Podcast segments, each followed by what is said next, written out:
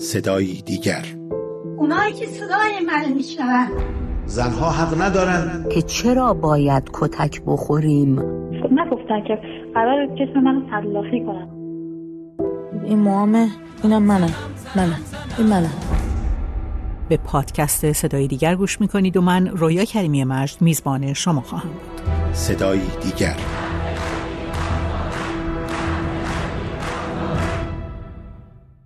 دوازدهمین دور انتخابات مجلس هم به پایان رسید. تعداد دقیق زنانی که قرار وارد مجلس بشن تا برگزاری دور دوم انتخابات در اردیبهشت 1403 مشخص نمیشه. اما برآوردهای اولیه نشون میده که احتمالا تعداد زنان راه یافته به مجلس در بهترین حالت ممکن تنها 18 نفر خواهد بود. البته این بحث همیشگی هم به قوت خودش باقیه که حضور زنانی با دیدگاه های مرد سالارانه هیچ کمکی به وضعیت زنان کشور نخواهد کرد و تنها فرصتی تبلیغاتی برای جمهوری اسلامی که در مجامع جهانی از حضور پرتعداد زنان در مجلس بگه و با ادعای توجه به مسائل زنان و تلاش برای احقاق حقوق اونها امتیاز به دست بیاره. در این روزها که به واسطه نزدیک شدن به انتخابات بازار تحلیل و بررسی عملکرد دوره های مختلف مجلس داغ بود یک بار دیگه مشخص شد که مجلس ششم با سایر دوره های مجلس تفاوت های جدی داشت. این مجلس در خرداد 79 سه سال بعد از روی کار اومدن محمد خاتمی و آغاز دوره‌ای که به نام اصلاحات مشهور شد کار خودش رو شروع کرد. در حوزه زنان تعداد نمایندگان زن در این دوره 11 نفر بود که نسبت به دوره پنجم که 14 نماینده زن در اون حضور داشتن کاهش جزئی رو نشون می‌داد. اما مثلا ساحل جلودارزاده تونست در ترکیب هیئت رئیسه مجلس ششم به عنوان منشی دوم حضور داشته باشه که خب این تغییر مثبتی محسوب می‌شد. در طول مجلس ششم چهارده طرح و لایحه مربوط به زنان و خانواده به مجلس فرستاده شد که در نهایت 20 قانون تصویب شد و بررسی 21 مورد از اونها به دوره های بعد موکول شد و بعضی از اونها هم هرگز بازنگری نشد. مهمترین طرحهایی که در این دوره تصویب شد مثلا اصلاح قانون اعزام دانشجو به خارج از کشور بود که محدودیت شرط تعهل برای دختران از اون حذف شد موادی از قانون مدنی اصلاح شد که بر اساس اون سن ازدواج دختران از 9 سال به 13 سال افزایش پیدا کرد و مصادیق اسر و حرج در موضوع طلاق زنان اعلام شد که نکته مثبتی به نفع زنان محسوب می شد. فاطمه حقیقت جو یکی از نمایندگان مجلس ششم بود که بعد از پایان دوره نمایندگی به فعالیت سیاسیش ادامه داد. اون از ایران خارج شد و بعد از مدتی تصاویر بدون هجابش منتشر شد و در مصاحبه های تلویزیونی سخنرانی هم بدون هجاب مورد تایید جمهوری اسلامی حاضر میشه. به بهانه انتخابات مجلس دوازدهم پای های نماینده پیشین مجلس فاطمه حقیقتجو که حالا ساکن آمریکاست نشستم تا از مشکلات حضور زنان در فضای مردانه مجلس بگه. به نام زن به نام زندگی رها شویم ز بندگی شب سیاه.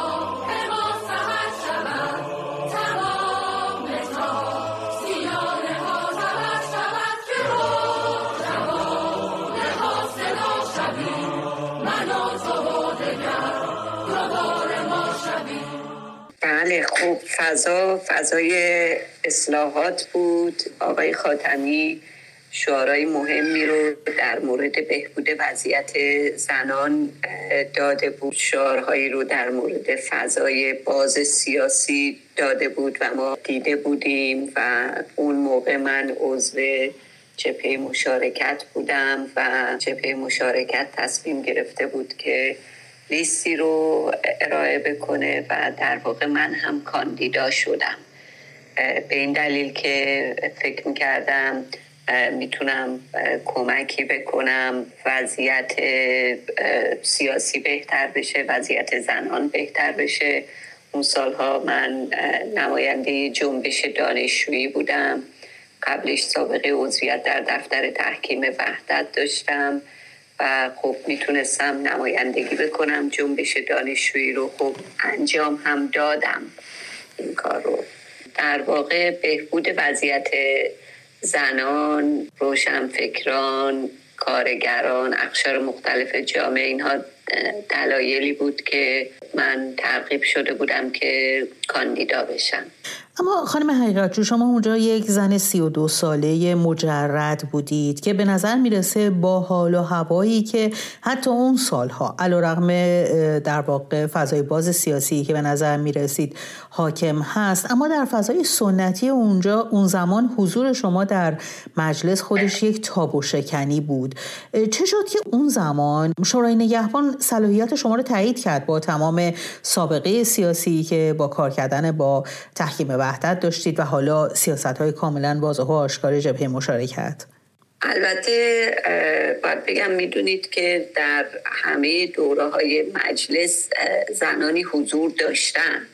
پس اینکه حالا منم یه زن بودم و شرکت کردم اون مانعی نبوده. درسته که من سی سالم بوده جوانترین زن نماینده بودم ولی لزوما سن مسئله خاصی نبود. نکته دوم اینکه کلا فضای سیاسی باز شده بود و بسیاری از افراد تایید صلاحیت شده بودند. امکان رقابت وجود داشت. گرچه بسیاری هم رد صلاحیت شده بودند حتی از درون اصلاح طلبا. به همین دلیل فکر می‌کنم که این شرایط باز کمک کرد که شورای نگهبان بسیاری از افراد رو تایید بکنه از جمله من. امیدوارم این اجازه رو بدید ازتون در مورد خانوادهتون بپرسم. زمانی که خانواده شما با این مواجه شدن که شما می‌خواید کاندیدای نمایندگی مجلس بشید اونها چه واکنشی نشون دادن؟ هیچ مخالفتی نکردن. یه جورایی خوب استقبالم شد. مادر من همینطور خواهرام من وقتی بچه بودم پدرم فوت کرده بود و هیچ برادری هم نداشتم. خب داییم حمایت کرد. در صورت هیچ مانعی وجود نداشت. یه نگاهی بکنیم به فعالیت های شما در مجلس ششم. به نظر می‌رسه که جز جنجالی ترین نمایندگان زن بودید اونجا. می‌خواد یه کمی از فعالیت هایی که داشته اون زمان تعریف کنید یا من با جزئیات سوال بپرسم؟ آره البته شاید من با کلمه جنجالی موافق نباشم. بیشتر به دنبال این باشم که من یک نماینده مطالبه گر بودم.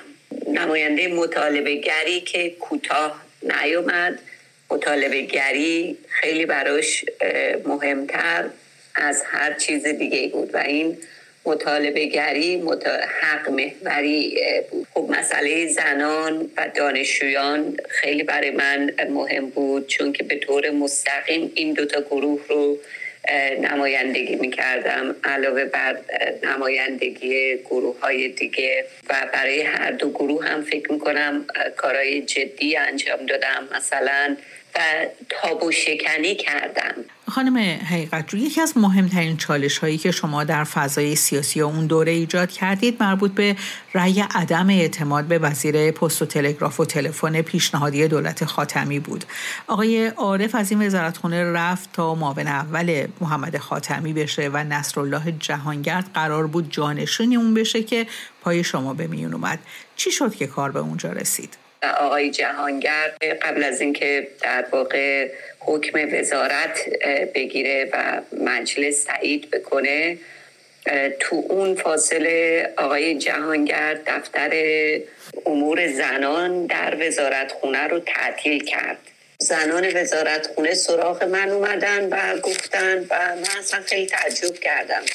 آقای جهانگرد اتفاقا عضو حزب مشارکت بود. هر دوی ما عضو دفتر سیاسی بودیم و هر دو عضو شورای مرکزی حزب بودیم. من آقای جهانگرد رو در حزب دیدم و ازش پرسیدم که یه تعدادی از خانمها اومدن پیش من می‌گویند که شما مشاور امور زنان رو اخراج کردید دفتر امور زنان رو بستید.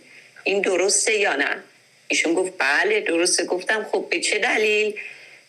گفتش که خب اون خانم بسیار ضعیف بود. گفتم که خیلی خب عوض می‌کردید. گفت آخه نمی‌شد من عوض کنم. گفتم چرا؟ گفت برای اینکه من هنوز وزیر نیستم. گفتم خب شما اگه نمی‌تونی عوض بکنی چرا؟ برش داشتیم فردو و اصلا چرا دفتر رو تعطیل کردی؟ جوابای خیلی بیخود جوابایی که هیچ منطق قابل قبولی نداشت.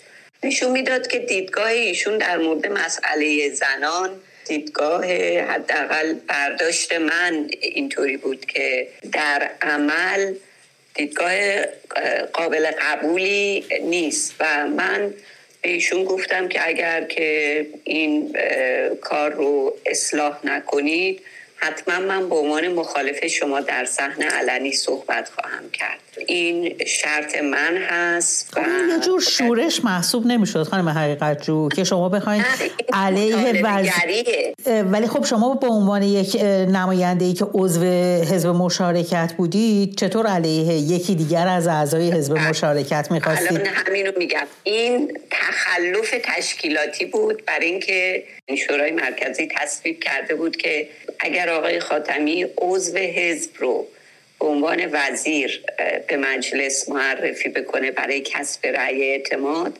اعضای نماینده حزب نمی‌توانند مخالفت کنند.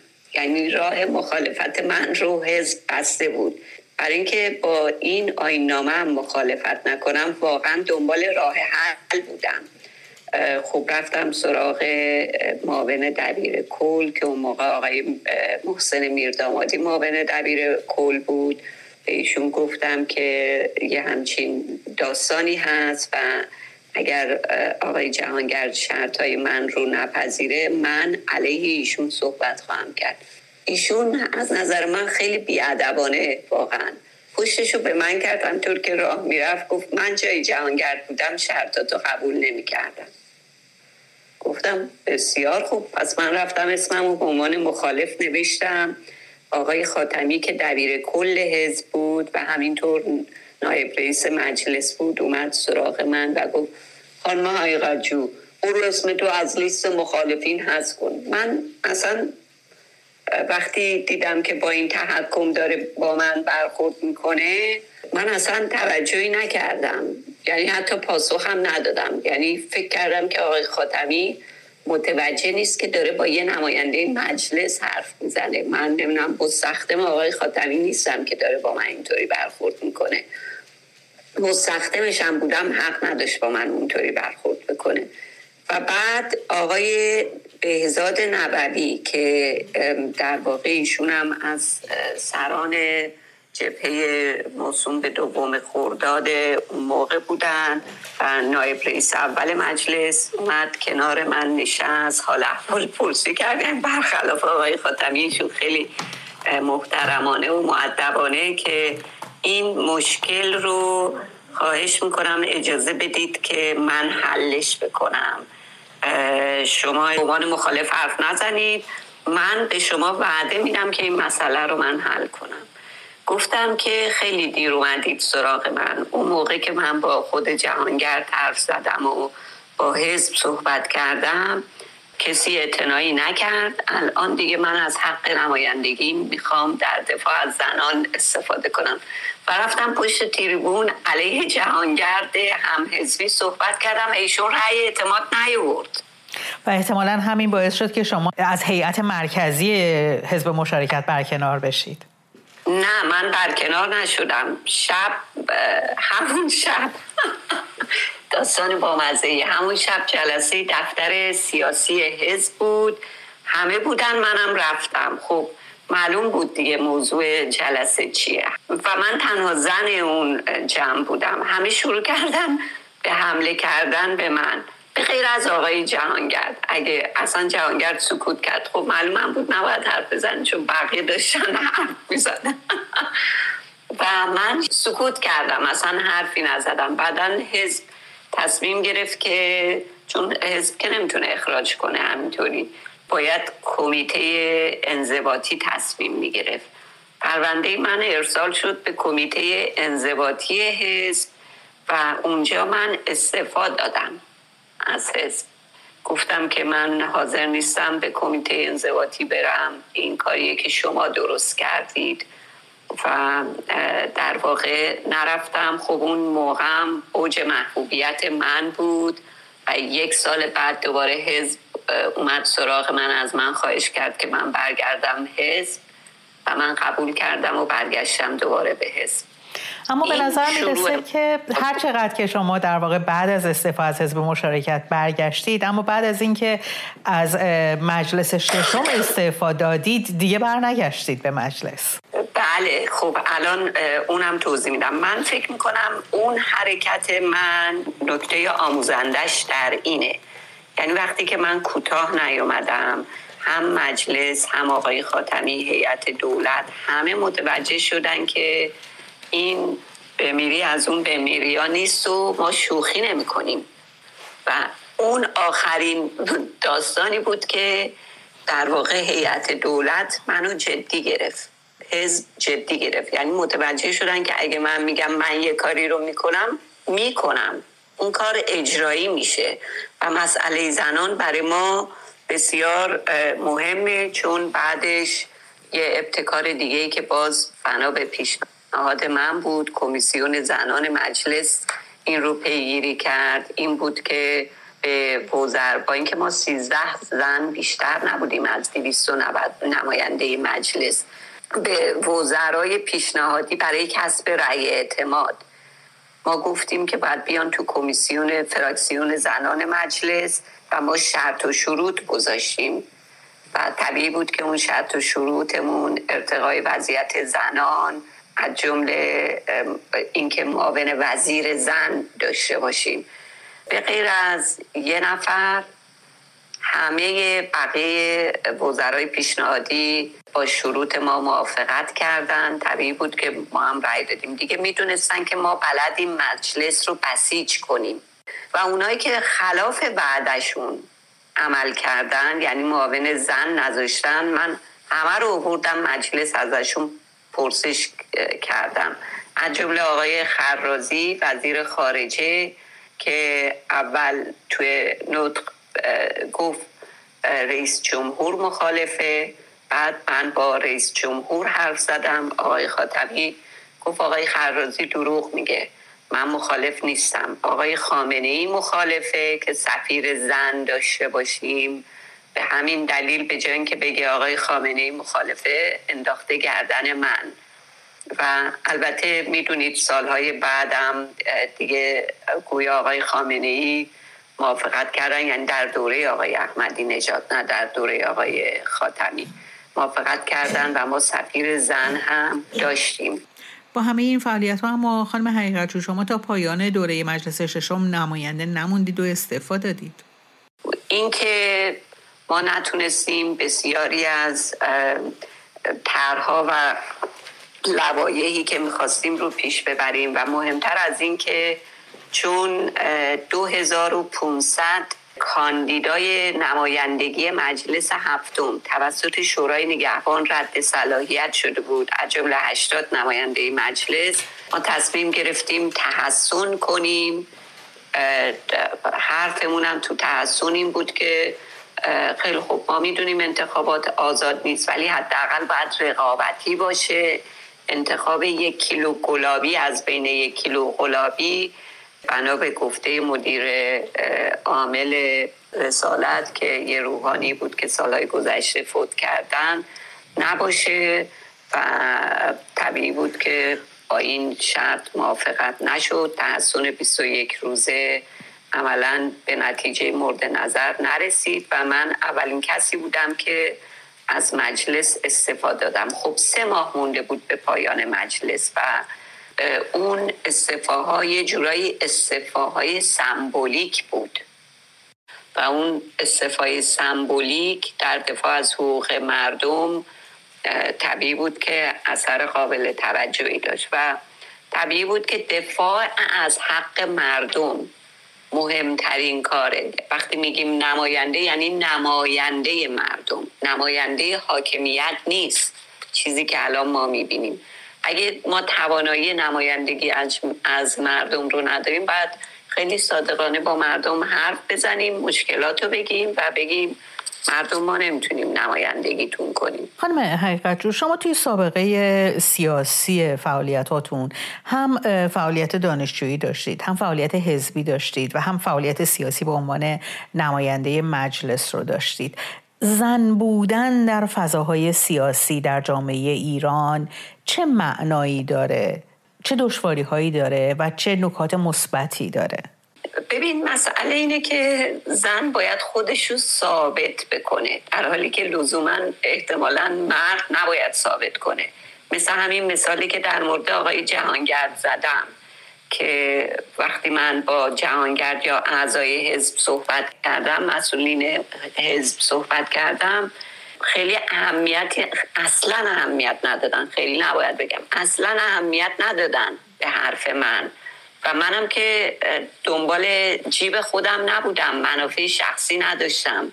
مسئله زنان بود و بحث من این بود که این جز برنامه های آقای خاتمی. خاتمی با رأی زنان رئیس جمهور شده و طبیعه که باید به مطالبات جامعه زنان توجه بکنه. نکته من اینه که در فضای سنتی یه زن باید خودش رو ثابت کنه. یک زن زحمت بیشتری باید بکشه. این فقط داستان من نیست. داستان بسیاری از زنای دیگه رو که ما در وبسایت یلدا نتورک جمع آوری کردیم. زنانی که در عضو شوراهای شهر بودن. بعد خودشون رو به اثبات میرسوندن. وقتی خودشون رو به اثبات میرسوندن اون وقتی که مسیر براشون باز می‌شد اما خانم حقیقت آیا هیچ وقت زنانی که به عنوان نماینده در مجلس حضور داشتن تونستن نماینده واقعی زنان تغییرخواه و حامی حقوق زنان در مجلس باشن؟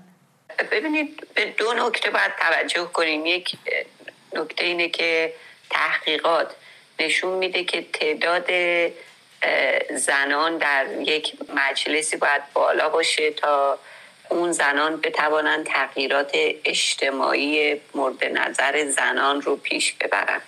خب ما هیچ وقت در ایران از تعداد قابل توجهی برخوردار نبودیم. حد اکثر چهار درصد نماینده های مجلس زن بودن.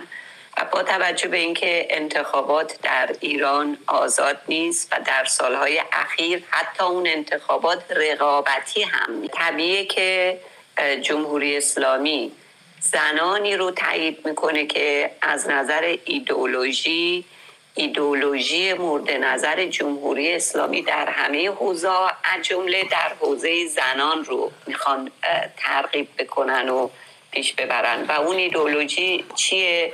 زن به عنوان مادر. اصلا حقوق زن دیده نمیشه.